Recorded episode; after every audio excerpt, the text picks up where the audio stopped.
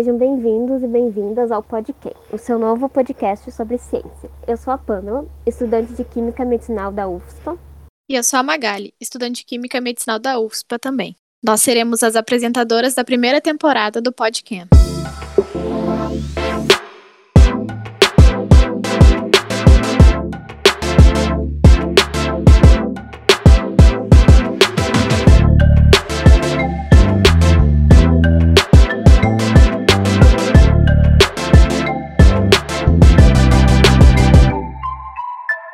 Este é o primeiro episódio, é uma apresentação do podcast e de toda a equipe de estudantes e professores envolvidos. Professores e professoras, obrigada por estarem aqui hoje no podcast. Vocês podem se apresentar rapidamente para os nossos ouvintes? Tudo bem, pessoal? Eu sou a professora Simone Schneider Amaral, sou da área de Química Orgânica, faço parte do Departamento de Farmacociências e entrei na UFSPA em 2011. Olá pessoal, sou Marla Narciso Godoy, sou da área da Química Orgânica também e estou na UFSPA desde 2014.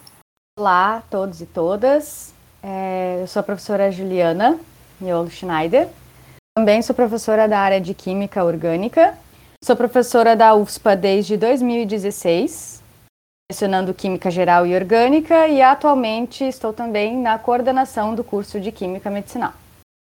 Eu sou a professora Gisele Orlando Introini, eu leciono na área de Biologia Celular e Estrutural.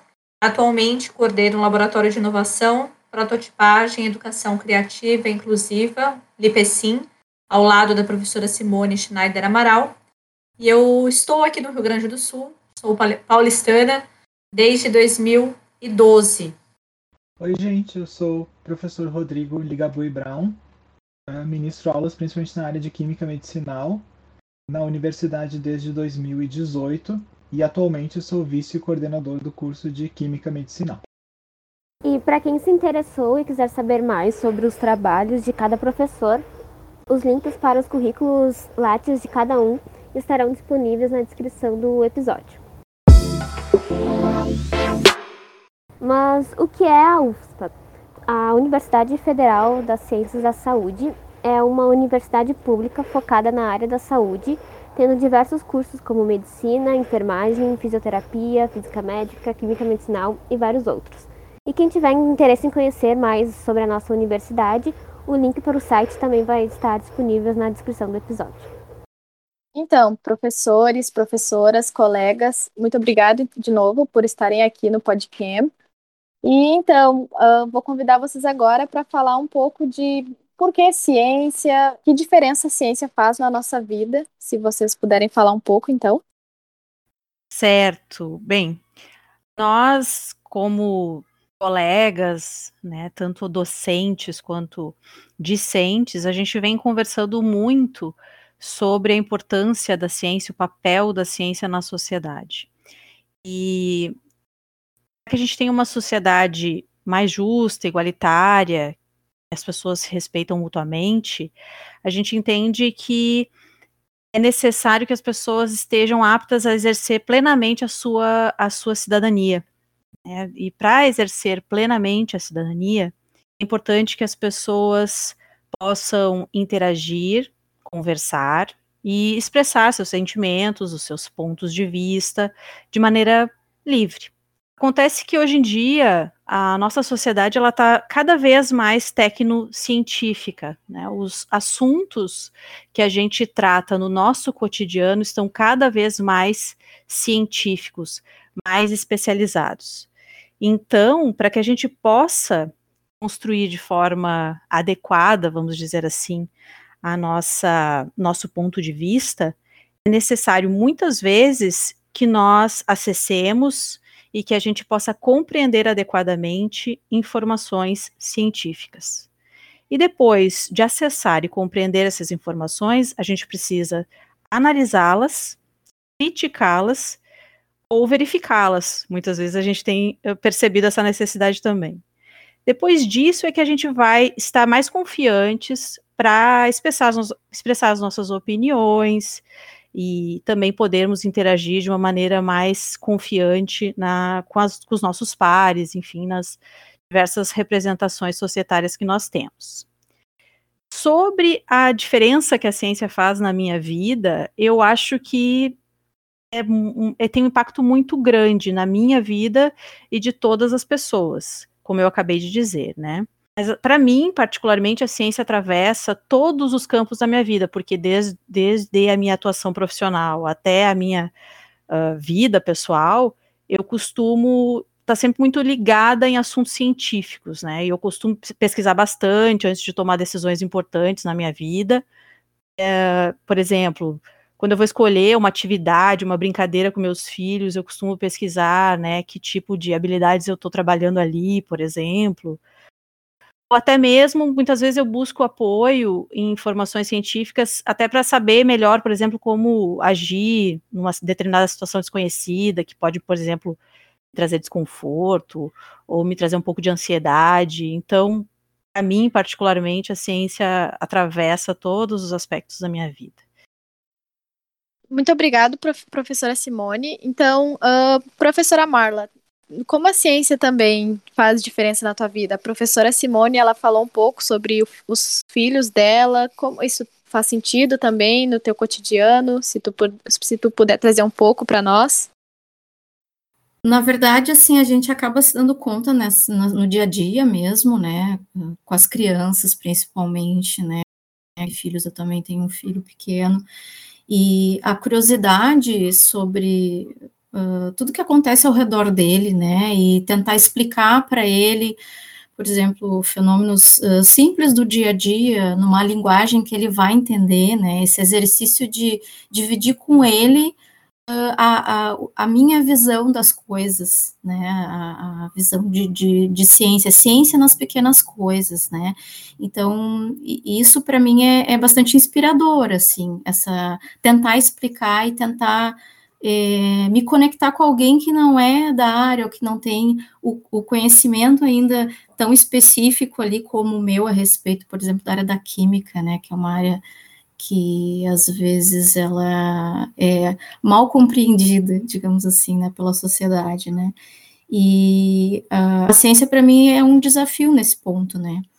De tentar fazer essas conexões e, e, e assim, às vezes eu fico um pouco frustrada com isso, assim, de uh, a forma como eu vejo o mundo, eu vejo o mundo às vezes com a, as peculiaridades de, um, de alguém que é da química, né? E às vezes a gente tem dificuldade né, em dividir isso com as pessoas. Né? Mas, ao mesmo tempo, uh, tem essa, essa questão de, de sempre buscar, né? Buscar uma forma de comunicar, buscar uma forma de, de entender coisas que não são da minha área também. Então, para mim é uma, é uma coisa muito especial, assim, tá sempre envolvida com ciência, faz parte do meu dia a dia, né? Faz parte do meu dia a dia, eu tento também fazer isso com os meus filhos e com a família, enfim, né? Eu acho que eu tenho muita sensação da professora Marla, essa dificuldade que as pessoas têm com abstração. Né? A gente trabalha com unidades muito pequenas. Então, a química ela requer níveis de abstração acentuados, assim como a biologia celular, que é microscopia de luz, microscopia eletrônica. Você não fala nem em feixe de fótons, você fala em feixe de elétrons. Requer um nível de de abstração e de conhecimento técnico e científico que, infelizmente, nesse país de dimensões continentais, nós não temos.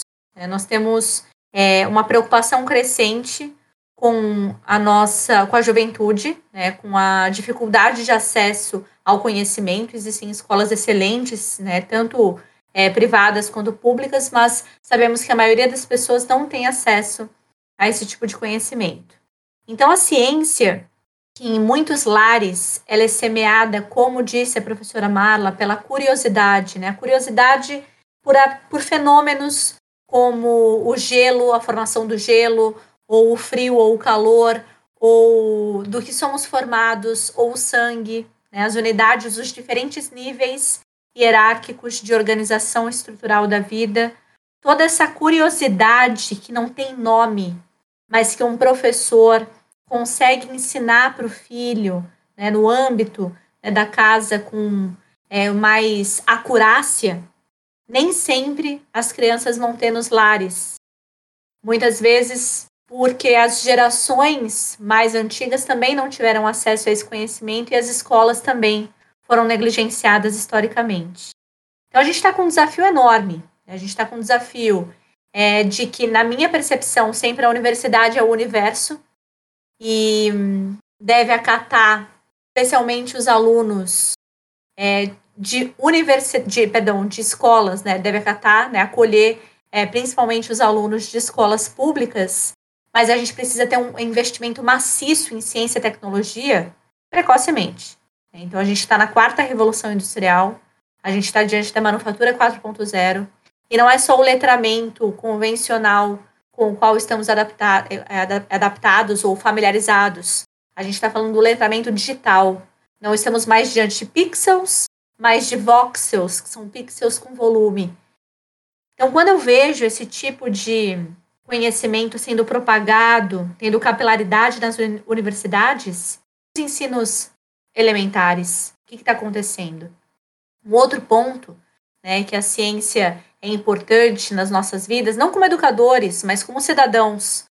O impacto das nossas ações como humanos, sabendo que a gente está diante de um colapso climático, energético e ambiental, e me preocupam todas essas as fake news, né? Nessa, nessa, nessa era da pós-verdade. É uma luta, então, da verdade, da ciência, das pessoas que pautam o caminho por um conhecimento árduo de, do fazer ciência aqui no Brasil e combatendo é, notícias falsas que levam à negação da ciência, a comportamentos irresponsáveis Há pessoas que não tomam as vacinas porque foram mal informadas.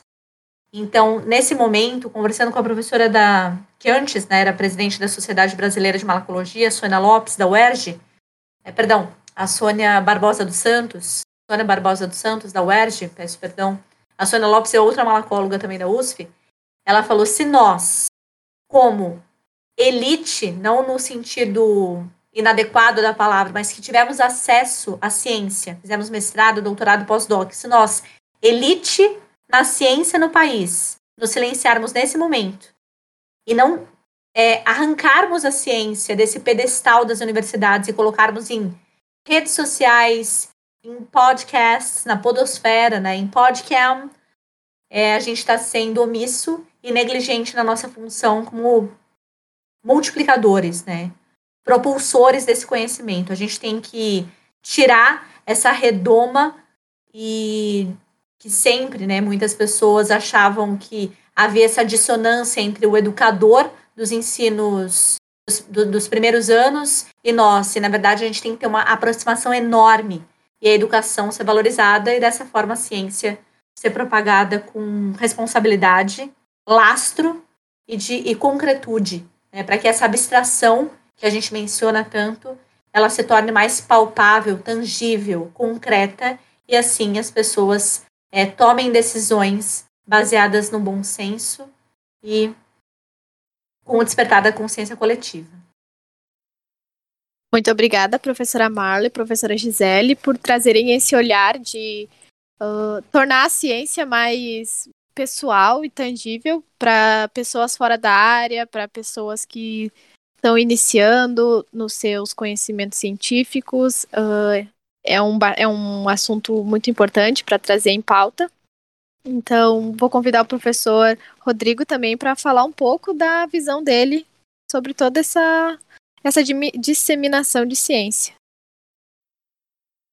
Muito na linha do que a professora Gisele comentou, uh, e também a Marla, Simone, uh, a gente esquece, tem uma tendência a esquecer que desde criança nós seguimos o método científico.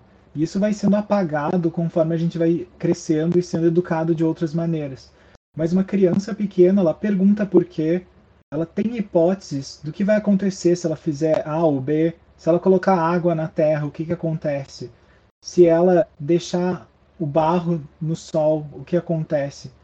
Ela pergunta por quê a todo tempo. Ela tenta entender o mundo criando experimentos. Ela quer saber como que o iogurte ou o queijo vem a partir do leite, ou como que o papel é feito de uma árvore. Ela pode não saber isso, mas ela vai querer saber de onde vem, como funciona. E aos poucos a gente vai perdendo essa noção de testar e tentar buscar informações e passa a aceitar cada vez mais. E é justamente essa uh, lacuna que existe, inclusive de comunicação, e a gente tenta, idealmente, né, suprir uh, fazendo divulgação científica, que é, é tirar justamente desmistificar a ideia de que existe essa separação, como foi comentado pela Gisele, do que é o mundo acadêmico e o mundo comum ou o mundo das pessoas, digamos assim. Não, a ciência ela serve à população. Ela não é uma coisa à parte, ela não é uma coisa especial. Ela nos ajuda a entender o mundo, que é o que a gente quer fazer desde criança. A gente só vai esquecendo isso aos poucos. Então, na verdade, a curiosidade infantil é o que nos move e é o que deveria continuar nos movendo em vários aspectos da vida. Mas em várias situações isso acaba sendo apagado ou diminuído, às vezes até mesmo punido. E é por isso que pessoas acreditam cegamente em informações sem ao menos questionar se aquilo faz sentido ou não, ou qual seria a motivação de um fator X ou Y estar tá sendo propagado na imprensa, por exemplo, ou na publicidade. E é nesse sentido que a gente tenta fazer uma aproximação do que é feito na universidade ou do saber científico com o saber popular, que na verdade eles não são separados, eles devem ser unidos e devem ser unificados. Mas a gente ainda tem uma distância muito grande entre um e outro. Complementando isso que o professor Rodrigo falou e que as colegas falaram anteriormente, né, levando que levamos a conversa para esse lado, é, eu, eu justamente me pergunto, e o Rodrigo fez essa mesma pergunta no discurso dele ali, e eu me pergunto mesmo onde que a gente perde essa curiosidade, né? Porque eu também tenho filhos pequenos e é muito nítido a curiosidade deles em toda e qualquer coisa que acontece. E o interessante, né, agora principalmente no meu mais velho, que já consegue uh, compreender, claro, ele tem 14 anos, então ele já tem uma percepção bem maior e ele, ele, ele se interessa muito por essas respostas é, baseadas na ciência, e para ele tudo é muito legal, é tudo muito bonito. E às vezes eu fico me perguntando é, é, essa essa ambição intelectual que ele tem, que eu vejo ainda bem como muito positiva, que ele tenha agora já. E eu me pergunto do, né, como é que as pessoas não se maravilham com isso também não querem saber? Por mais que você saber ali que a cor, né, de uma de um determinado pigmento, uma determinada substância é um fenômeno quântico, né, de salto de elétrons e coisa e tal. Nossa, claro que para uma pessoa que não teve contato com a ciência mais a, a química, assim, né, mais profundamente é, em relação a essa matéria coisa e tal, não uh, vá compreender a fundo, mas se maravilhar que tipo existe uma resposta científica e bem profunda, bem estudada no assunto, né, vamos dizer assim, bem estabelecida. É, por mais que a gente não compreenda tudo totalmente. Mas isso que a Gisele mencionou é, é fato. Tudo começa com a gente levando a, é, toda essa percepção para dentro da casa das pessoas e para a vida das pessoas. Mas de uma forma mais próxima, né? Descer uh, o conhecimento. Uh, que nem ela falou, está ambientado mais no, no, meio ali acadêmico, universitário, desse entre aspas, né, gente? Porque ela usou pedestal, fiquei com a palavra pedestal na cabeça, tá? então, uh, trazer esse conhecimento para dentro da casa das pessoas, porque uh, uh, às vezes a gente fala a palavra química e as pessoas se apavoram, acham que é uma coisa difícil, física é uma coisa difícil, mas no momento que a pessoa acorda e vai passar um café para tomar de manhã, ela está fazendo química, né? Está fazendo tá, tá aplicando princípios físicos ali para fazer uma extração, enfim. Tudo, a ciência está em tudo, ela nos permeia, né? E no caso, na minha vida, assim, já trazendo um pouquinho de algum comentário em cima do assunto que a gente começou falando sobre a importância na nossa vida, né, nós pessoalmente. Na minha vida, então, a, a minha vida ela é permeada por ciência em todos os sentidos, é, mais precisamente por química, né, por eu dar aulas sobre isso, né, eh, me interessar sobre este assunto. E claro que eu me interesso por todos os assuntos científicos e até queria entender sobre todos, mas né, minhas limitações. Um, mas a minha vida ela é, ela é, permeada por química a todo momento, não é só o meu trabalho, é o meu viver, né? E para quem me conhece sabe, eu sou inclusive casada com um professor de química também, química orgânica também. Então, é, na minha casa, química é muito assunto, de manhã até de noite. Tá? Principalmente porque a gente conversa sobre isso, as pessoas até perguntam: vocês não cansam de falar de trabalho? E aí eu volto a responder: não é trabalho. A química é o nosso viver, é a nossa é, a nossa permeia tudo, tudo que a gente vive. A gente até brinca que quando a gente sai, às vezes, para jantar e coisa e tal, e eu e ele começamos a falar de projetos e reação e mecanismo, e a gente começa a, a usar aqueles termos no, uh, né, que estamos acostumados de nomenclatura de compostos, e as pessoas começam a olhar em volta e viram as cabeças para olhar, porque aquele papo todo, né? É, eu fico assim, às vezes, até entristecida, não é frustrada, é entristecida, né? Porque eu queria que desde cedo todo mundo pudesse ter esse contato, porque eu duvido que a gente não aumentasse muito o número de, de jovens interessados, né? Em, e até movidos por ambição intelectual mesmo, não por nada relacionado a status ou o quê, mas por ambição intelectual de entender a natureza, né? Que nos que nos dá vida e que, em que a gente está inserido. Muito obrigada, professores, pelas opiniões e visões de vocês. E com base no que vocês comentaram, uma pergunta que eu gostaria de fazer é por que um podcast seria uma forma ideal de aproximar a ciência das pessoas? A, a coisa começou bem simples assim, Pamela. É, eu sou muito fã de podcast, né? Eu, eu, acompanho vários, sempre que posso, ouço. Sempre que tem um tempinho, eu, eu vou lá e vejo o que está rolando nos, que eu, nos podcasts que eu, eu acompanho. Uh, e, na verdade, eu não estou sozinha nessa, né, nesse, meu, nesse meu hábito. Os colegas aqui que, que fazem parte do projeto, todos também aderiram muito a essa mídia, né? Então, as coisas começam simples assim. Quando a gente pensou no projeto, a gente pensou em logo fazer um podcast, porque é uma mídia que nos interessa muito. E também, daí, então, começamos a pensar um pouco melhor, a desenvolver melhor a ideia, né, do, do podcast.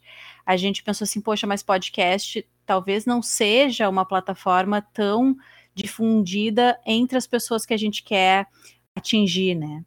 Mas a gente acredita que esse formato tem a tendência de, eh, de ampliar as suas, vamos dizer assim, a, a sua permeabilidade na sociedade. Eu acho que é o futuro da mídia em áudio. E, e aí a gente resolveu apostar nessa, nessa mídia, mas uh, começou como um, um como, como fã né, do, do, do, formato e trocando ideia com os colegas, os colegas também acharam que era uma boa ideia apostar nessa plataforma. Também do ponto de vista técnico, para a gente é mais simples trabalhar com o áudio. Uh, sem, sem imagens, né? Mas nós temos a intenção de talvez no futuro ampliar para uma mídia mais visual que algumas pessoas ainda preferem, né, ter um apelo visual também. Uh, além disso, para algumas pessoas que é, possam ter algumas dificuldades auditivas, o visual pode ajudar também, complementar. E, claro, a gente vai tentar trazer a, a descrição dos, dos episódios, as, as, transcrições. A gente está trabalhando nisso, uh, para quem uh, precise né, desse amparo também ser atendido e possa participar. Gostaria de ouvir a opinião dos demais colegas, o que, que acham sobre os podcasts e, e como que pensam essa, essa mídia para o futuro, assim. Então, a, a ideia de, de comunicar ciência, né, foi, o, foi a primeira coisa, né, a gente tinha essa, essa vontade, né, de, de tornar possível, né, o que a gente vive na universidade, se aproximar um pouco mais do público em geral, né, de, de quem está fora da universidade. Né, e pensando, né, nas, na forma de comunicar, né, sempre preocupadas, né, com acessibilidade, a praticidade, né, uma forma de, de enfim, atingir uma, um máximo de, de, pessoas e com as mais diversas, uh, os mais diversos interesses e, enfim, e nível de acessibilidade, né, tecnológica, né, a gente pensou no podcast, né, como a professora Simone falou, né, é, é a mídia do futuro. Cada vez mais as pessoas estão aderindo, né, é, é uma forma prática, né, de você pensar, né, alguém que não tem tempo para ler um artigo, né, ou para ler uma revista, ou para acessar um site, um, uh, você pode, enfim, ouvir sobre os mais diversos assuntos, né, no transporte para o trabalho, indo para aula, fazendo faxina em casa, enfim, dando a sua caminhada. E, e eu acho que aí a gente a gente deu um passo importante assim para acessibilidade, tá? Então hoje em dia todo mundo tem um celular, né? Então né, existem várias plataformas é, gratuitas, então isso estava tava já posto, né? Que seria uma boa escolha. É, complementando as, as, as ponderações tanto da professora Simone quanto da professora Marla, eu não sei se a Simone mencionou isso ou pretende ainda mencionar, mas o kickoff, né, colocar a bola no campo do Podcam é um projeto de extensão. Então, existem para quem gosta de ler a obra do Paulo Freire, né, a obra menciona sempre que ele não gosta desse termo extensão universitária. Né? Então, ele gosta da palavra comunicação. Então, de novo, aquela questão de extensão, como se o conhecimento fosse atribuído aos centros acadêmicos universitários e estendido à população de modo geral. Quando, na, na verdade, existe uma relação dialógica e atravessamentos. A ciência acadêmica, né, o conhecimento técnico científico, ele atravessa toda a nossa sociedade assim como todos os atores, todos os interlocutores que fazem parte dos mais diversificados ramos. Então, eu trabalhei muito tempo né, com é, coleta de animais marinhos, todos os pescadores, os coletores de ostras que entendem sobre as marés, quanto conhecimento eles nos trazem.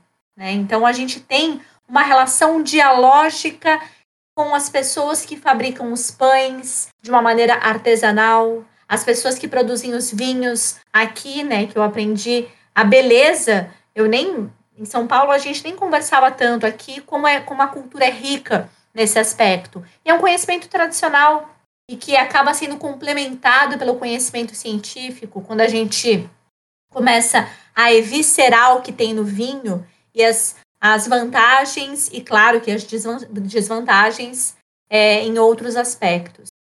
Então, o que eu acho que o podcast ele representa, assim como os podcasts, num primeiro momento a gente pensa, será que de novo a gente está caindo no lugar comum, né, sendo é, elitizados, poucas pessoas têm acesso a esse conhecimento, a esse conteúdo, ou buscam esse tipo de conteúdo? Mas na verdade não. A Marla, ela colocou bem, as pessoas cada vez mais elas estão, a gente está é, organizando as nossas casas, ou a gente está se deslocando para o trabalho, evidentemente, num período é, pós-pandêmico ou pré-pandêmico e eu estou trabalhando presencialmente, a gente vai escutando o podcast. E vamos nos atualizando, né? Com Foro de Teresina ou com é, o assunto, ou Mamilos, né? O escafandro do Tomás Chiaverini, o que nos conforta, o que nos habilita a sermos competentes e entendermos algumas nuances do mundo. E uma questão que foi trazida até em um podcast que eu escutei é a importância de não terceirizarmos as nossas emoções e os nossos conhecimentos e as nossas opiniões. E como que a gente não terceiriza? Tendo repertório.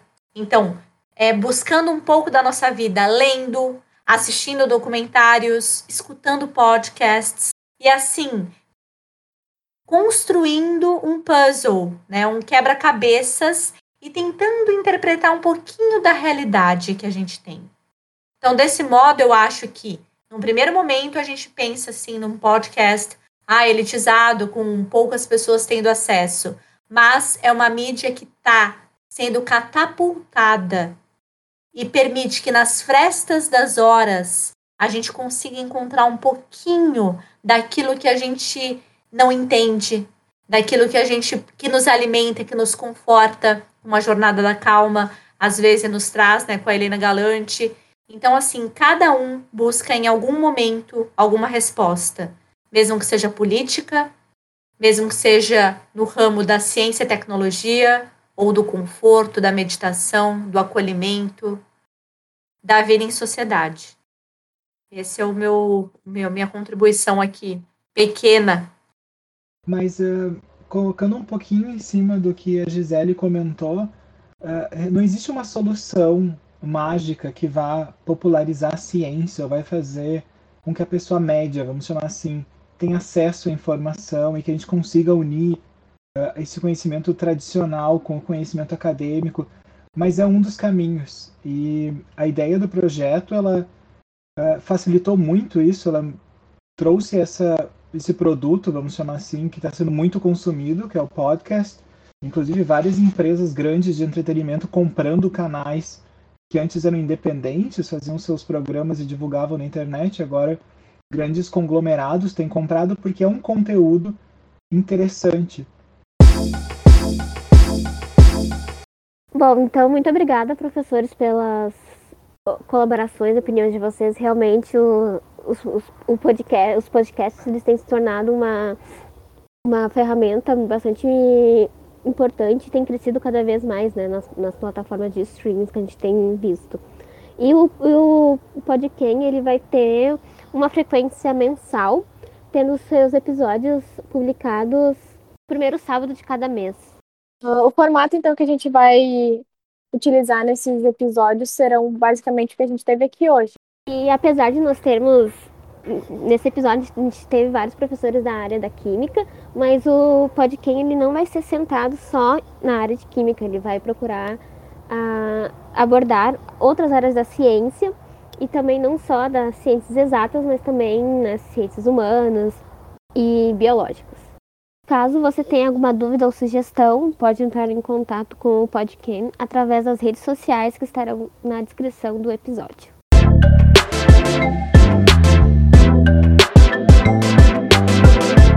Então, uma prévia, né, para o nosso primeiro episódio de estreia, vai ser, o nosso tema vai ser a reflexões filosóficas sobre a felicidade, onde a gente vai ter um, um pesquisador da área no, trazendo esses conhecimentos para o pessoal, para os nossos ouvintes. Então é isso. Esperamos que vocês tenham curtido esse episódio de apresentação.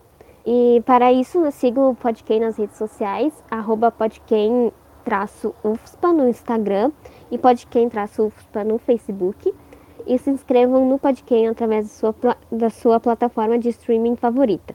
Estamos no Google Podcasts, Spotify, Castbox, Deezer, TuneIn e Podcast Addict.